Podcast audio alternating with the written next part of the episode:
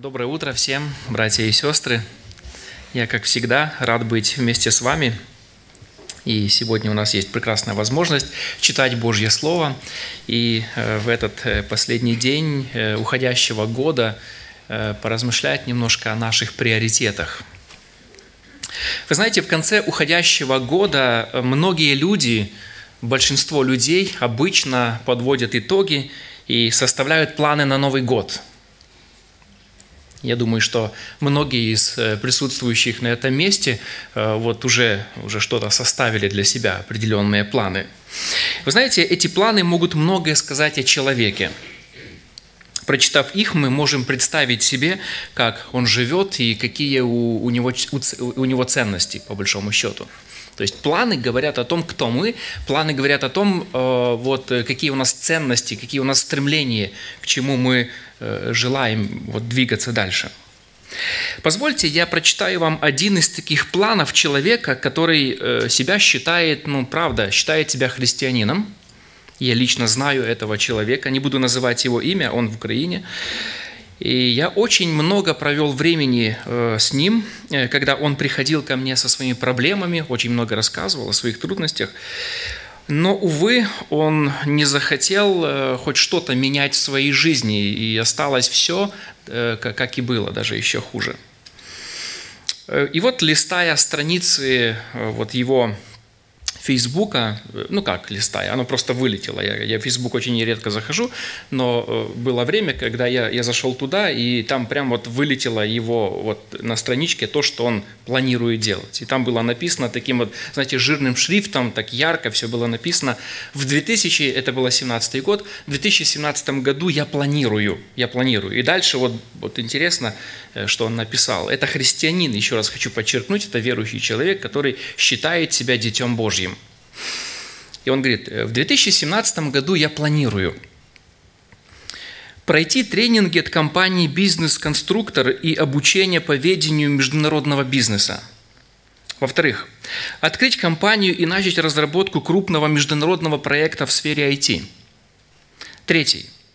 Пройти тренинги по развитию взрывного чувства юмора и стеба, прокачать этот навык по максимуму. В-четвертых, пройти тренинг по управлению отношениями, чтобы с легкостью дарить своей половинке э, сильные чувства, состояние сильной любви на протяжении всей жизни. В-пятых, пройти международную сертификацию в сфере взаимоотношений на самый высший мастерский уровень. В-шестых, провести тренинг по отношениям для узкого круга друзей и в дальнейшем вместе прокачивать эти навыки. Записывайте. В-седьмых, сдать экзамен и получить международную лицензию на вождение парусных яхт от компании Yacht Travel, организовать три путешествия. И восьмых. Планирую путешествие на Аляску и яхтинг на Мальдивах.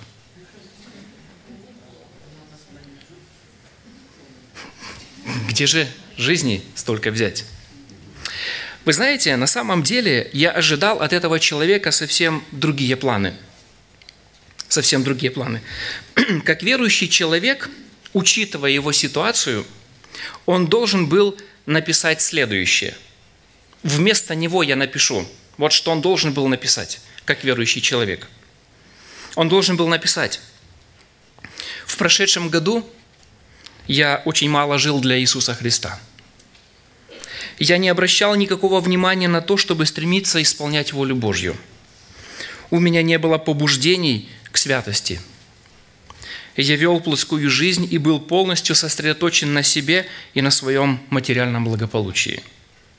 Я был плохим мужем и еще худшим христианином.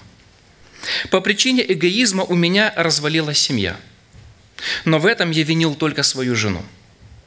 Желая угодить своей плоти, большую часть жизни я жил в грехе.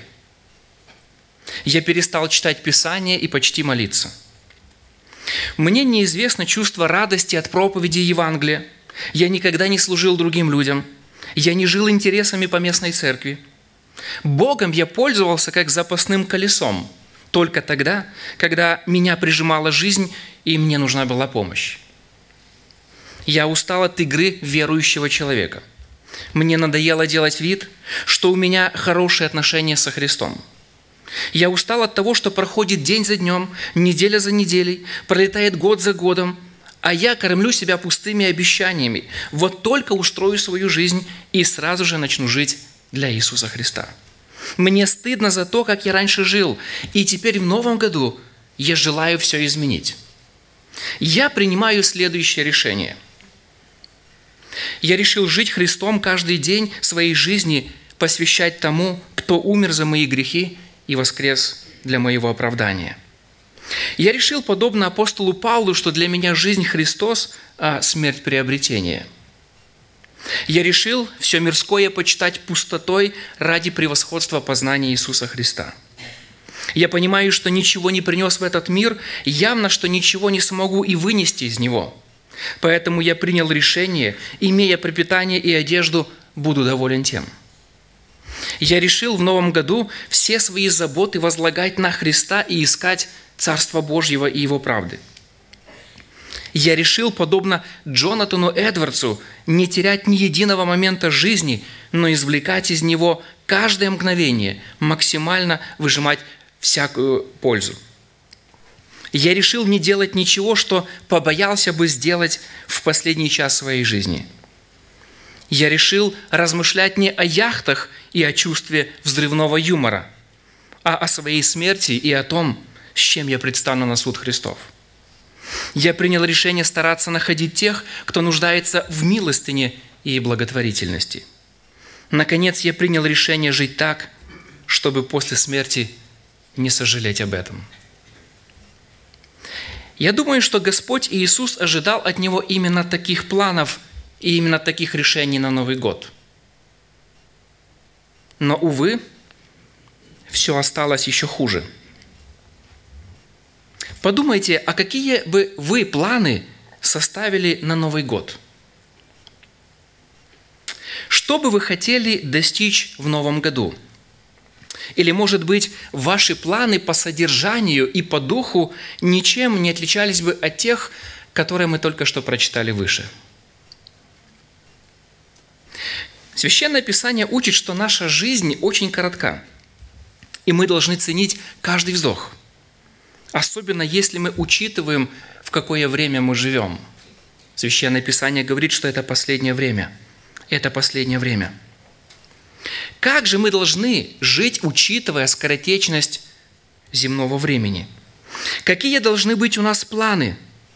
Что должно быть у нас в приоритете? На что мы должны тратить все свое время? Давайте для ответа мы обратимся к одному тексту Священного Писания, и мы возьмем его как основу для нашего дальнейшего размышления. Я предлагаю, чтобы мы открыли послание к римлянам, это будет 13 глава, и мы прочитаем с 11 по 14 стихи. В этом тексте апостол Павел помогает нам найти ответы на все вышепоставленные вопросы. Итак, давайте мы посмотрим на этот текст. Здесь апостол Павел пишет, «Так поступайте, зная время, что наступил уже час пробудиться нам ото сна.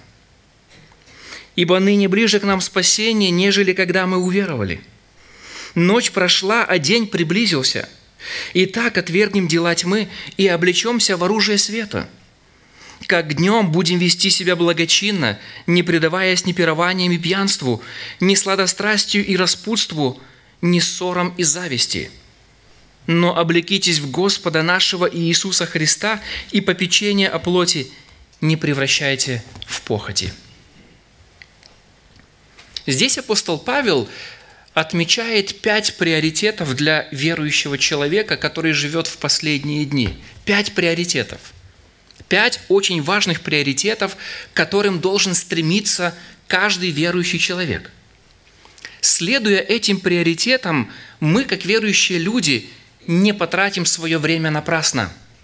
Нам не будет стыдно явиться на суд Христов. Если мы будем следовать этим пяти приоритетам, пять очень важных, простых приоритетов, которые мы должны искать в нашей жизни в последнее время. Итак, давайте мы посмотрим на каждый из них по отдельности. Апостол Павел настолько ясно, настолько понятно, настолько, ну, знаете, отчетливо открывает нам эти приоритеты, просто не возникает никаких сомнений, что это то, к чему мы должны стремиться. И первый приоритет – понимать природу времени. Апостол Павел говорит, во-первых, понимайте природу времени. Понимайте природу времени. Апостол Павел сказал, что время скоротечно – время скоротечно. Он говорит, посмотрите еще раз 11 стих. «Так поступайте, зная время». В современном русском переводе написано «Вы ведь знаете, какое сейчас время». Вы ведь знаете, какое сейчас время. Действительно, это необычное время. Это необычное время. Библия говорит, что мы живем в последнее время – и характерной чертой последнего времени является то, что оно заканчивается. В принципе, любое время заканчивается. Любое время. Но если учесть характер и природу последнего времени, то оно тем более его становится все меньше и меньше. Все подходит к своему завершению, все приходит к своему логическому концу. И наша жизнь, и история человечества – и история человечества. И Священное Писание говорит о том, что последнюю точку в этой истории поставит второе пришествие Иисуса Христа. Второе пришествие Иисуса Христа ставит финал в этой замечательной истории человечества. Каждый прожитый день равняется перевернутой странице в книге нашей жизни. И этих страниц остается все меньше и меньше – и мы не знаем, сколько их осталось до конца этой увлекательной истории, которая называется жизнь. Мы не знаем. Христос уже в пути. Его шаги слышны, Он уже идет. И когда мы читаем многие отрывки Священного Писания, они прям кричат нам этим предупреждением. Они прям сигнализируют, внимание, Христос уже в пути. И Священное Писание говорит о том, что Иисус придет неожиданно, молниеносно. В Евангелии от Матфея, 24 глава, 42 стих мы читаем. «Итак, бодрствуйте, потому что не знаете, в который час Господь придет». Вы не знаете ни дня, ни часа, когда придет ваш Господь. В первом послании Петра 4,7 апостол Петр сказал, «Впрочем, близок всему конец». Близок всему конец. Интересно, последняя книга Библии, книга Откровения, заканчивается такими словами 22.12. Откровение 22.12. Это слова Иисуса. «Вот гряду скоро, и возмездие мое со мною, чтобы воздать каждому по делам его». Чтобы воздать каждому по делам его. Итак, мы видим, второе пришествие Христа поставит финальную точку в истории человечества – и тогда все наши неисполненные планы, неосуществившиеся желания и недоделанные дела потеряют всякий смысл. Правда? Все это потеряет смысл. Когда смерть стучится тебе в дверь, когда ты лежишь на одре болезни и понимаешь, что тебе остались считанные дни, все планы, это все теряет всякий смысл. Правда? Единственное, что будет иметь значение, это то, как ты прожил твою жизнь для Бога и с чем ты предстанешь перед Христом. Поэтому во свете этого глобального события мы, как верующие люди, должны быть крайне внимательны к тому, как мы используем время и на что мы тратим свою жизнь, драгоценную жизнь. Вы знаете, сожалению, но в наши дни чрезмерная увлеченность земными благами настолько овладела многими христианами, что это стало просто смыслом их жизни. Зарабатывание денег, увеличение комфорта, материального благополучия – это то, что стало смыслом жизни многих верующих людей. Погоня за материальным достатком превращает многих христиан в рабов – они подобны рабам на галерах, прикованные к цепями к веслам, всю свою жизнь гребут этими веслами только лишь для того, чтобы улучшить свой комфорт. Действительно, этот мир, в котором мы живем, поднял очень высоко планку. Он всегда будет создавать иллюзию, будто бы еще совсем немного, еще совсем чуть-чуть, и ты уже будешь счастлив. Потрать еще немножечко времени, вот еще немного денег, и ты будешь счастлив – Однако вся правда заключается в том, что счастье не зависит в деньгах, оно не зависит от твоего материального достатка. Счастье заключается в том, как ты, как верующий человек, прожил свою жизнь. Ты жил ее для себя или для Христа? Вы знаете, я слышал, говорят о том, что люди, которые всю свою жизнь посвятили Христу, которые всю свою жизнь прожили для Иисуса Христа, уходят домой на небо спокойно, с улыбкой на устах. Удивительно. Почему у них на лице остается улыбка? Потому что они прожили свою жизнь для Христа. Они идут к Нему домой. Апостол Павел, как никто лучше, понимал ценность земного времени. И он писал в первом послании Коринфянам, 7 глава, с 29 по 31 стихи. «Я вам сказываю, братья, время уже коротко, так что имеющие жен должны быть, как не имеющие, и плачущие, как не плачущие, и радующиеся, как не радующиеся, и покупающие, как не приобретающие, и пользующиеся миром этим, как не пользующиеся, ибо проходит образ мира сего. Образ мира сего проходит. Апостол Павел говорит, что брак, слезы об утраченном, радость от прибыли, пользование земными благами и многое-многое другое, все это потеряет свою значимость, когда придет Господь Иисус. Когда Господь придет на эту землю. И в связи с этим я бы хотел оставить несколько очень важных советов для нас, как нам научиться дорожить временем. Как нам, верующим людям, научиться дорожить временем, если у кого-то, возможно, с этим есть проблема. Давайте мы послушаем несколько советов, как решить эту проблему, как научиться нам дорожить временем. Во-первых, во-первых, будем помнить, что время – это дар Божий. Время – это дар Божий. Именно Бог определяет то, сколько мы проживем на этой земле. Псалмопевец Давид в 138-м псалме в 16 стихе говорил, «Зародыш мой видели очи твои, в твоей книге записаны все дни, для меня назначенные, когда ни одного из них еще не было. В твоей книге назначены все дни для меня, когда еще ни одного из них не было».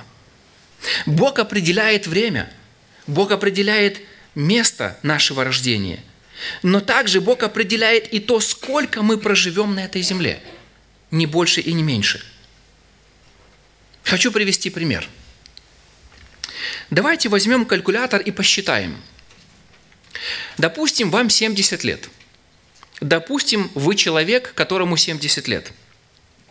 Исследование показало, что средний 70-летний мужчина – проживает, вот распределяет следующим образом свои годы жизни. Послушайте. Итак, средний, среднестатистический 70-летний мужчина. 24 года спал, 14 лет работал, 8 лет развлекался, 6 лет сидел за обеденным столом, 5 лет ездил в транспорте, 4 года разговаривал, 3 года учился и 2 года читал книги – Остальные четыре года, у него еще осталось четыре года, целых четыре года. Куда он потратил оставшиеся четыре года? Так вот, остальные четыре года он посвятил разным занятиям. Из этих четырех лет он проводил 45 минут в церкви по воскресеньям и 5 минут каждый день посвящал молитве. Таким образом, за 70 лет своей жизни он отдал Богу в общей сложности 5 месяцев – за 70 лет, 5 месяцев Господу. Вы знаете, даже если бы этот человек был верным прихожанином, посещавшим воскресную школу и три часовых богослужения в неделю, он провел бы в церкви всего-навсего один год и девять месяцев из 70. Один год и девять месяцев. Подумайте, как вы используете время. Как много его связано с Богом, братья и сестры. Помните, время – это дар Божий, это Божий ресурс. Священное Писание учит, что мы не принадлежим себе. В Римлянам 14, 7, 9 сказано, «Ибо никто из нас не живет для себя, и никто не умирает для себя. А живем ли для Господа – живем. Умираем ли для Господа – умираем. И потому живем или умираем всегда Господне. Ибо Христос для того и умер, и воскрес, и ожил, чтобы владычествовать и над мертвыми, и над живыми». Итак, мы не принадлежим себе.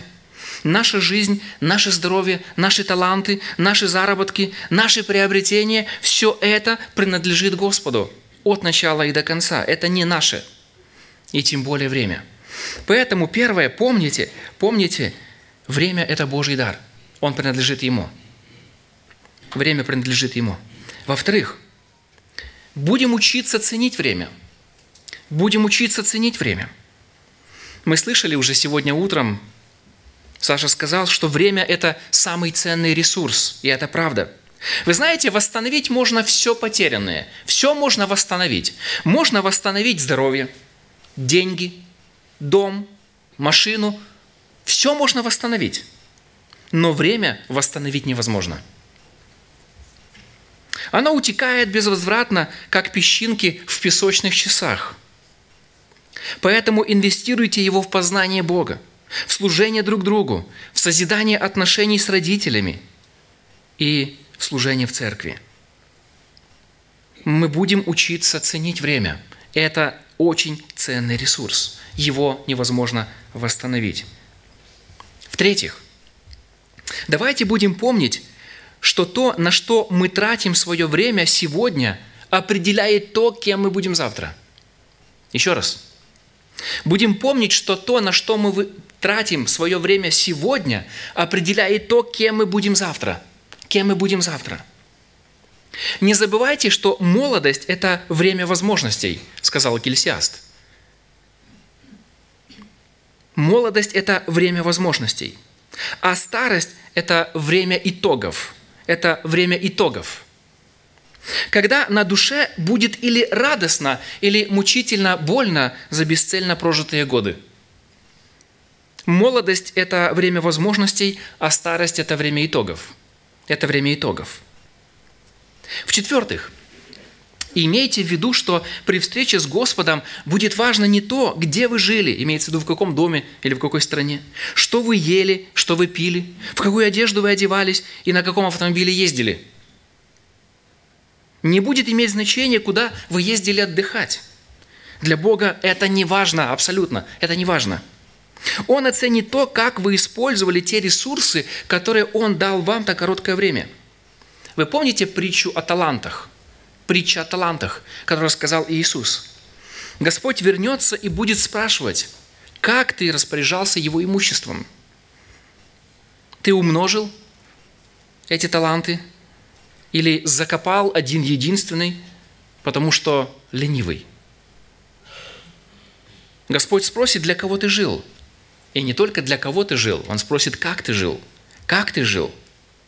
И, наконец, не будем забывать, что всем нам предстоит явиться на суд Христов, чтобы получить соответственно тому, что мы делали, живя в теле, доброе или худое. Мы будем держать ответ.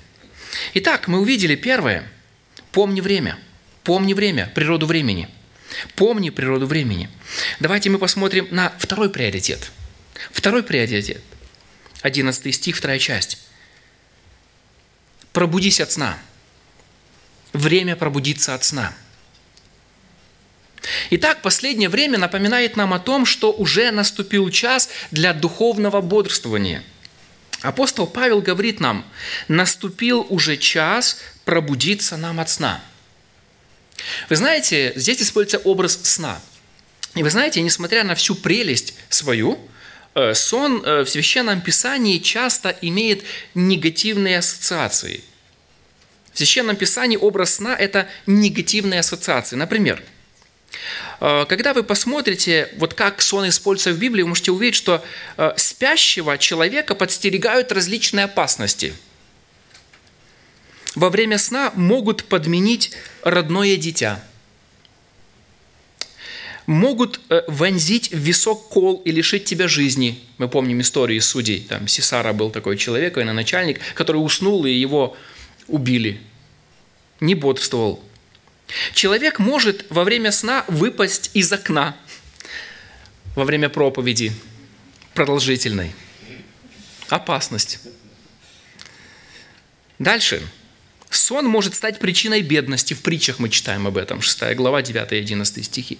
Причина бедности – это сон. Немного поспишь, немного подремлешь, и придет, как прохожий, бедность твоя. Представляете? Кто-то стучится в дверь, открываешь, а там бедность стоит. О, не ожидал. Сон – это метафора смерти. Сон – это метафора смерти. Иногда образ сна применяется для описания жизни неверующих людей. Неверующие люди живут как будто во сне, они спят. Однако в нашем тексте, когда апостол Павел использует образ сна и призывает верующих пробудиться от сна, он просто призывает их к тому, чтобы они проснулись от духовной лени. Понимаете, что он говорит? Он призывает пробудиться от духовной лени. От духовной лени. Он говорит, наступил уже час пробудиться нам от сна. Почему сон? Образ сна используется как вот для описания духовной лени. Э, немножко истории. Дело в том, что в те, в те времена люди ориентировались э, на солнце и вставали на рассвете. И в жарком средиземноморском э, климате они э, должны были делать большую, большую часть своей работы рано утром, пока не наступил, ну, жара пока не пришла. Поэтому они делали вот все, все как можно больше утром. Вот почему здесь апостол Павел призывает такой призыв время пробудиться от сна – начните действовать сейчас, не время для лени. И дальше он поясняет, почему. Почему нужно работать, почему нужно как бы вот э, не лениться духовно. И он поясняет, потому что ближе к нам спасение, нежели когда мы уверовали ближе к нам спасение, нежели когда мы уверовали. И, конечно же, здесь имеется в виду не то, что мы сейчас не спасены, да? Под спасением он подразумевает наше прославление – Ближе к нам спасение, нежели когда мы, мы когда-то уверовали, и мы стали оправданными, мы стали детьми Божьими. Но полное наше спасение откроется только тогда, когда мы придем на небо. Только тогда, когда мы встретим нашего Господа Иисуса Христа. Вот тогда наше спасение завершится. Завершится. Каждый день нашей жизни со Христом приближает тот миг, когда мы будем полностью избавлены от присутствия греха в нашем сердце и вкусим блаженства новой жизни со Христом. Поэтому понимание близкого возвращения Христа должно стимулировать нас к духовному бодрствованию и неподдельному усердию. Я бы хотел э, ответить на вопрос, почему духовный сон для христианина так опасен – Почему духовный сон или духовная лень? Духовная лень, почему она так опасна для христианина? Почему Павел призывает проснуться от сна, начать что-то делать? Во-первых, первая опасность. Когда ты духовно спишь, как христианин, то тогда легко стать жертвой лжеучения. Легко стать жертвой лжеучения. Тот, кто духовно спит, является духовным младенцем, так учит Библия. У духовного младенца, который спит, нет духовного роста. Нет духовного роста. И апостол Павел предупреждает, что мы должны духовно возрастать. В противном случае мы будем младенцами, как он говорит Ефесянам 4.14, колеблющимися и увлекающимися всяким ветром учения, по лукавству человеков, по хитрому искусству обольщения. Младенец не способен к развлечению – Младенец, духовный младенец, бросается на все, что блестит, на любую новую игрушку. Вот младенцу, да, вот ребенку, да, игрушку новую, он взял, и, и буквально несколько минут ты показал ему новую игрушку, он бросает эту и идет за, за, за новой игрушкой. У него нет стабильности, постоянства, его привлекает все новое, все свежее. Дьявол, дьявол предлагает новые игрушки – нам, для того, чтобы мы отвлекались от истины, чтобы ввести нас в заблуждение. Это его цель, это его стратегия. Поэтому духовный сон очень опасно. Ты можешь стать жертвой лжеучения. Во-вторых, во-вторых, опасность духовного сна еще заключается в том, что э, у тебя нет э, плода, ты не приносишь плод. Мы читаем Священное Писание. Человек, который спит, он не приносит духовного плода для Божьей славы. В Евангелии от Иоанна 15, 5, 8 сказано, Иисус сказал такие слова, «Я есть лоза, а вы ветви.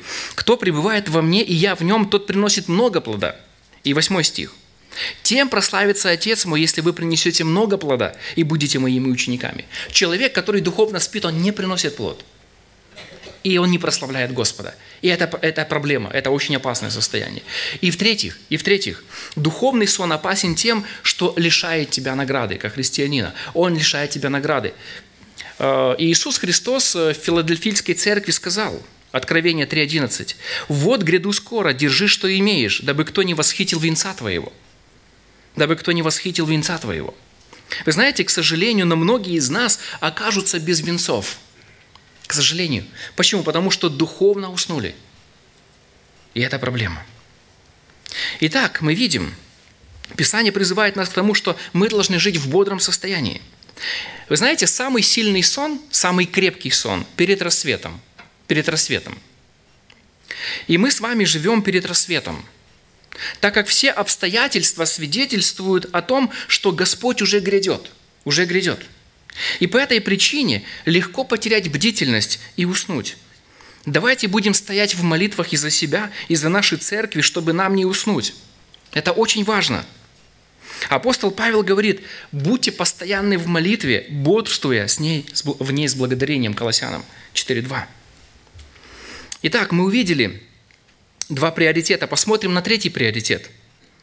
У нас есть еще третий приоритет, к которому мы должны стремиться – Апостол Павел призывает нас облечься в оружие света. Облечься в оружие света. Взгляните еще раз на 12 стих. Апостол Павел говорит, «Ночь прошла, а день приблизился». Опять же, он использует образы. Это образная речь у него здесь. Ночь. Что означает ночь? В Писании ночь очень часто ассоциируется э, либо с тяжелым временем, либо с властью э, греха, или тьмы, ну, то есть как бы власть неверующих людей. Вот что означает ночь. Э, день э, это, – это образ, который использует Павел, он указывает на День Господень, когда придет Господь Иисус на, на, второй раз на землю. Э, и вот День Господень, конечно же, наступит с пришествием Иисуса Христа. И это будет, с одной стороны, суд над врагами Божьими, а с другой стороны, это будет избавление для святых – День Господень одновременно несет и опасность, и э, утешение.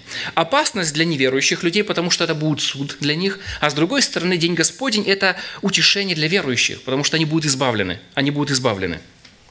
Так вот, апостол Павел говорит, что время, в которое мы живем, называется ночью. Мы живем в ночи. Знаете почему? Потому что Христа здесь нет. В этом мире царит э, грех, царит сатана – в этом мире, вот эта мирская система. Он управляет духом мира сего. Нас окружает духовная тьма и невежество в отношении Бога. Поэтому наше время напоминает больше ночь, чем день.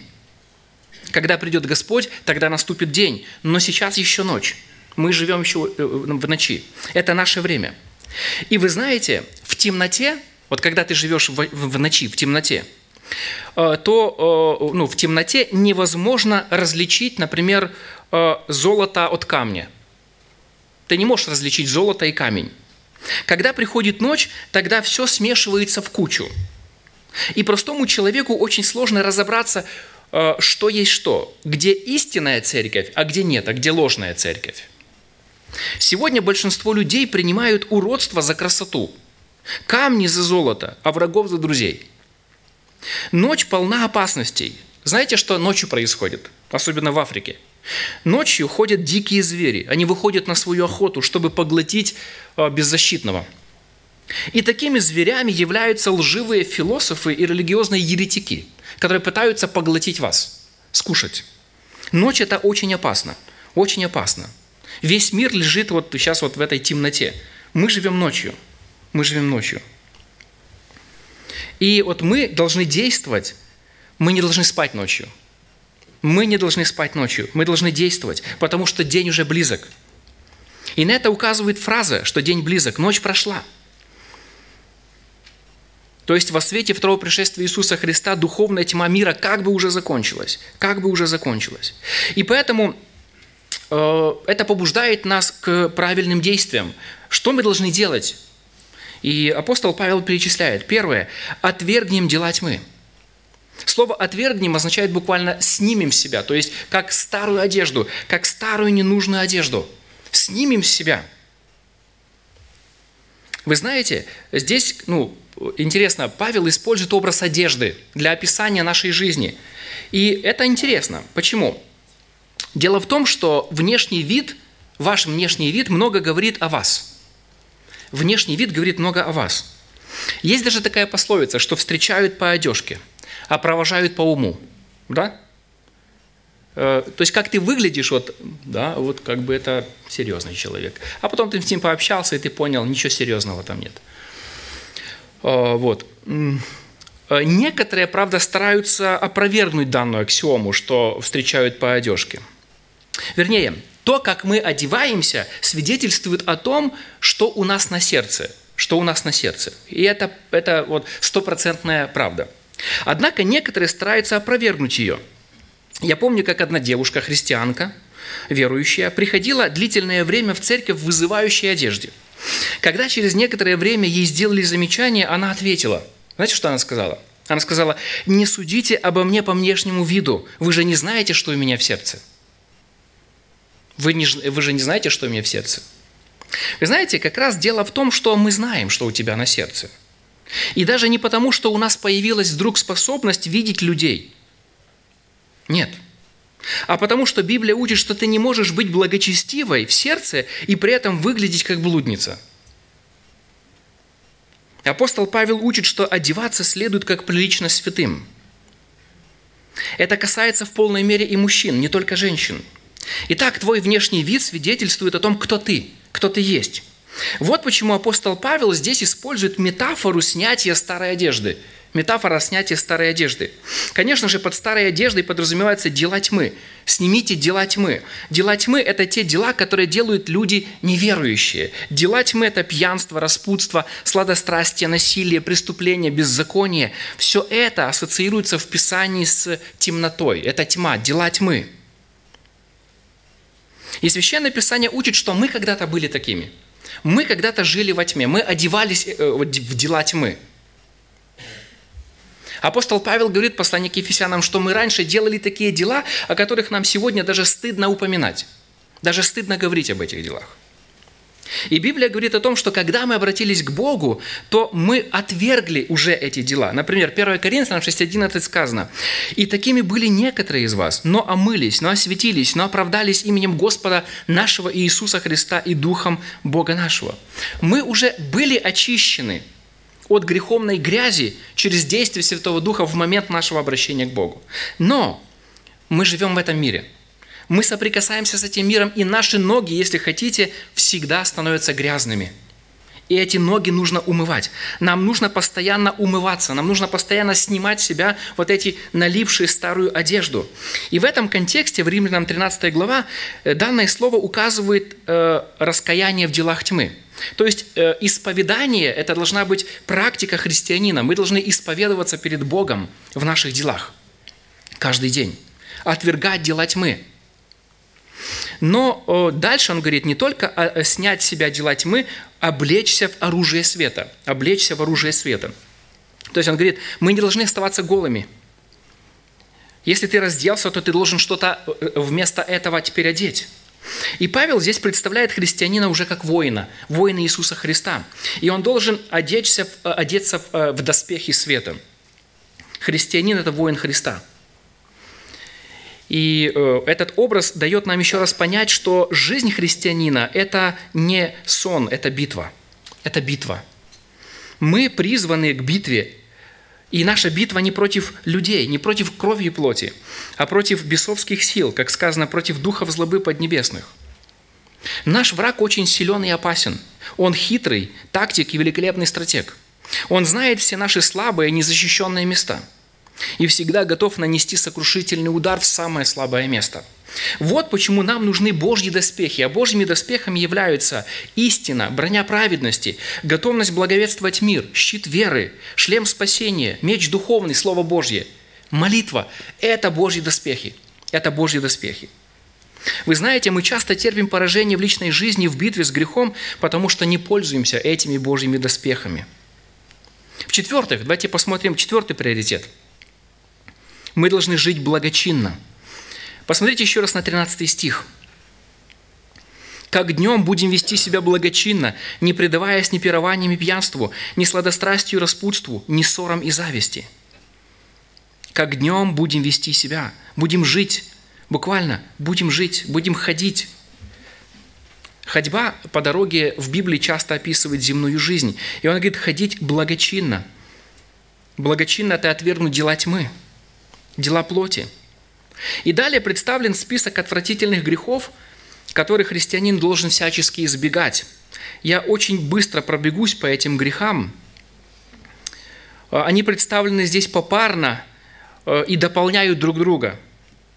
И в этих грехах выражается образ жизни людей, которые не знают Бога. И все эти грехи говорят о чувственных наслаждениях, к которым стремятся люди. Первое – это пирование и пьянство. Пирование и пьянство.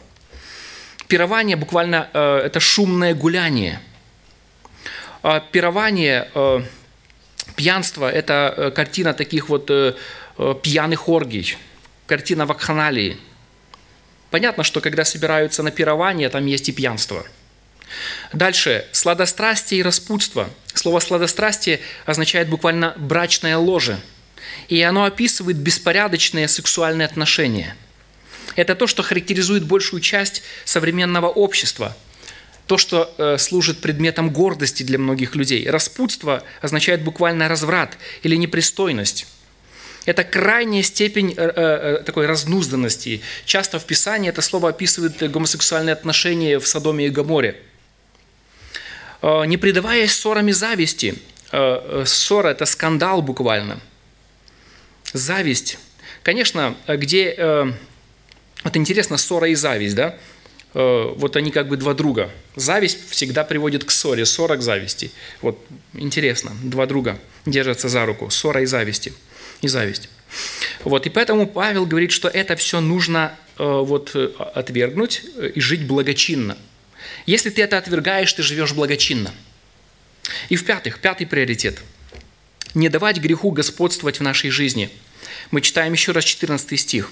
«Но облекитесь в Господа нашего Иисуса Христа, и попечение плоти не превращайте в похоти».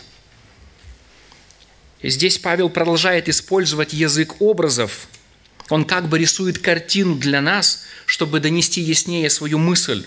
И вот эта метафора обличения в Господа Иисуса Христа, Христа говорит нам о нашем духовном росте.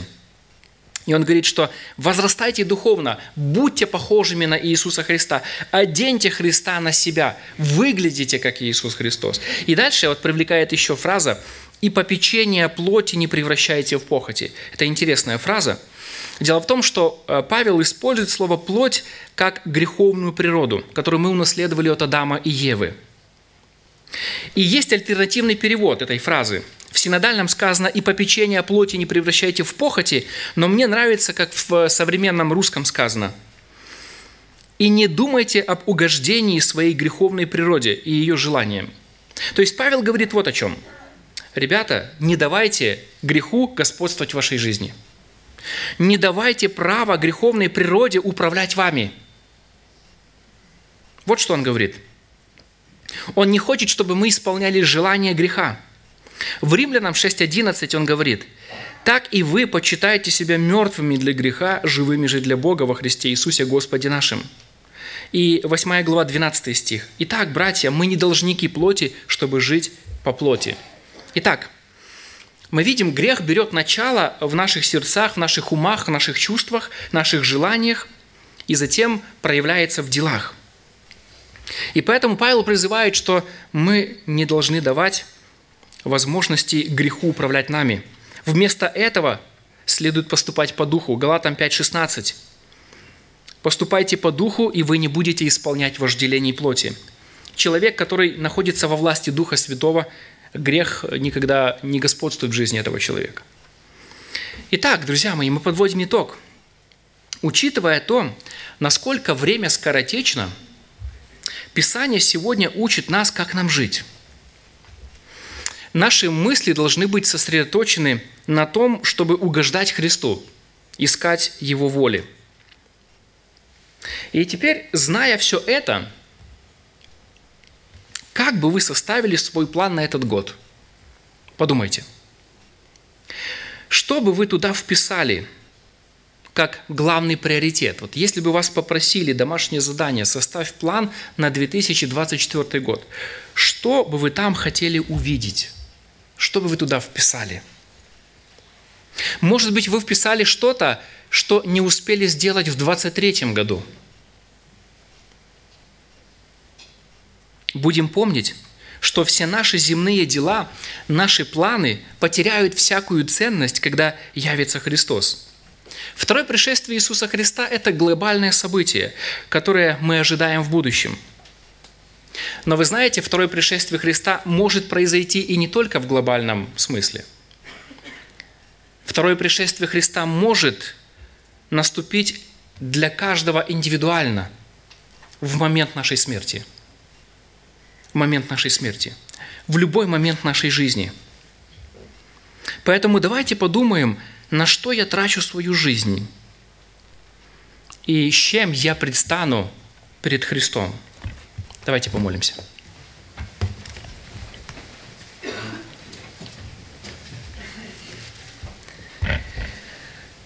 Небесный Отец, Ты достоин славы и чести, и благодарим Тебя за то, что Твое Слово сегодня еще раз напоминает нам о важности времени и о том, что мы должны правильно использовать этот ресурс, который Ты нам подарил – для того, чтобы, Господь, инвестировать в правильные вещи, в распространение Твоего Царства, Господь, чтобы потом, оглянувшись назад, нам не было мучительно больно за бесцельно прожитые годы, годы, которые мы потратили для себя, для своего благополучия, и никогда не испытали радости и наслаждения от служения Тебе, Господь, и служения другим братьям и сестрам. Я умоляю Тебя, Господь, помоги, чтобы эти приоритеты, о которых Ты нам говоришь, стали частью нашей жизни, они стали частью наших планов на 2024 год. Господи, Ты знаешь, возможно, у кого-то есть проблема с этим. Я молю Тебя, чтобы Ты помог, помог ценить время, чтобы Ты помог дорожить им. Даруй мудрости, Господь, усердие, усердие в этом – и я молю Тебя, Господь, благослови моих братьев и сестер, чтобы они возрастали духовно, и помоги каждому из нас жить с осознанием Твоего второго пришествия. Ты уже грядешь и не замедлишь. Мы прославляем Тебя, наш великий Бог, Отец, Сын и Святой Дух. Аминь. Аминь.